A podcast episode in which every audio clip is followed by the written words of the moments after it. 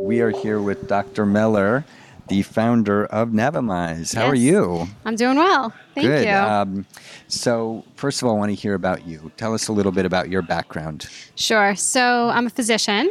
I grew up in New York and went to NYU med school, NYU residency, uh, then moved uh, up to Columbia where I was in a faculty practice for about 10 years.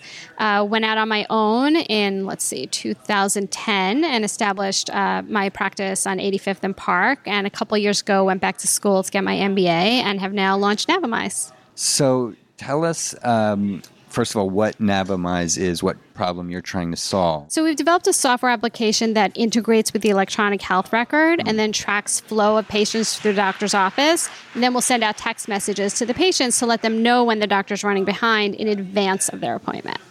So, take us back a little. So, you, you're a practicing physician. Yes. And how did you come up with this idea? Was it through your own experience and issues that you were challenges you were seeing in real life? Exactly. So, uh, as I said, I went back to school, and very early on, while I was getting my MBA, we started learning about the concept of um, lean management principles and thought about waiting in a waiting room as a form of waste. And also started thinking about how I was in Philly, I would take a lot of Ubers and I would see what was happening with them, even though they weren't right in front of me. So, this light bulb went off one day like, why are all these patients coming to my waiting room and waiting when we have this technology available that could let them know what's happening before they get there? so many things work in our day-to-day lives that just kind of seamlessly beautifully work and then you get into the health system Right. uh, and it's like all these broken things Exactly. Uh, Exactly. that's interesting so a light bulb went off and and but it's a big leap to go from taking care of patients to being an entrepreneur there you are, sort of at the top of your game. You're established. You have a big practice. Patients come to you. You sort of get to be the the big person in the room. Um, and then as an entrepreneur, you're really sort of on the other end again, which is a good thing, I think. You know, it makes you stretch and grow and rethink the way you do things and see things. And um, so, yeah, it's very interesting. What have been some of your, your biggest lessons learned as as a what we call a doctorpreneur? when you're a doctor and you've been trained to do what you do and you do it well, um, it all kind of comes very easily to you after a while and um, is very natural.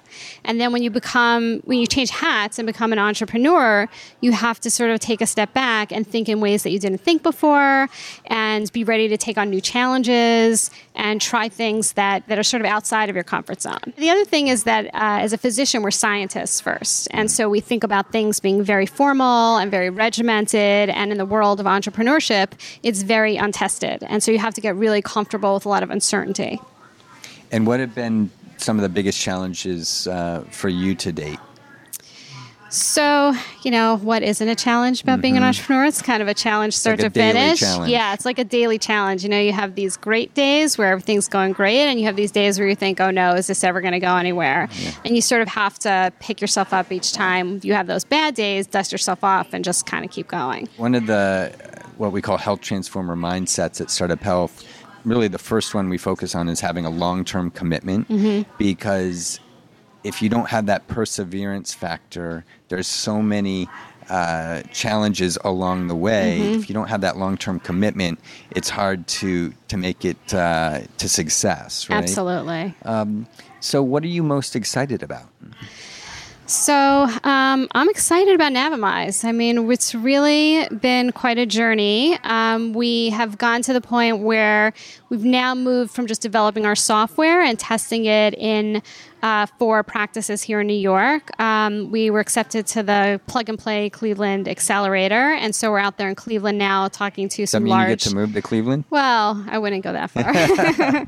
but we're uh, talking to some of the major health systems about potential pilots and uh, And there's hospital a, a contracts. beautiful It's innovation exciting. center there, right? Right. in- Yes. the- is it at the Cleveland Clinic? Or? Uh, no, it's downtown, Okay. and um, they Right built downtown, this. okay. Yeah, they built this huge innovation center, and they're really trying to bring health tech in to really revitalize the city. Uh, in addition to um, just you know general innovation and get things going there. Wonderful. So take us out to the future. Um, how do you see things two, three, four years from now? In the ideal world, Navimize will be very successful.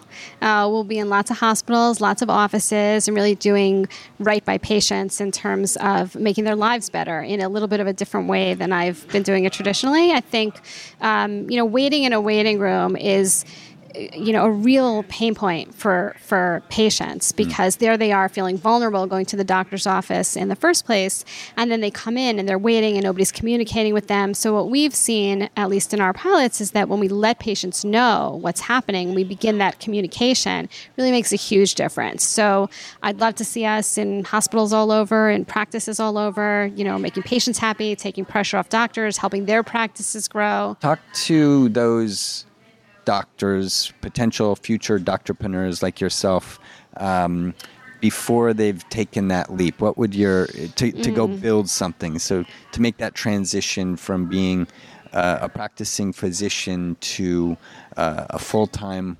doctorpreneur what, what advice do you have for, for them yeah so i think it goes back to the whole idea of getting out of your comfort zone and getting comfortable with that uncertainty and also uh, knowing when to stop and listen as opposed to, you know, as a doctor, you get very used to telling other people what they should be doing, and appropriately so. You need to take this medication, you need to exercise more, you need to get a mammogram. You really have to kind of move back from that and stop and listen and work with lots of other people and a team and just um, learn to just keep going. So, where can people uh, go to learn more about you and, and Navimize? So, just Google Navimize. We come right up, www.navimize.com. Happy to, and my email's on there too for anyone Wonderful. super interested. Be happy to chat. Well, thank you for all that you're doing, and it's wonderful to be here with you. Thank you. you. Thank you.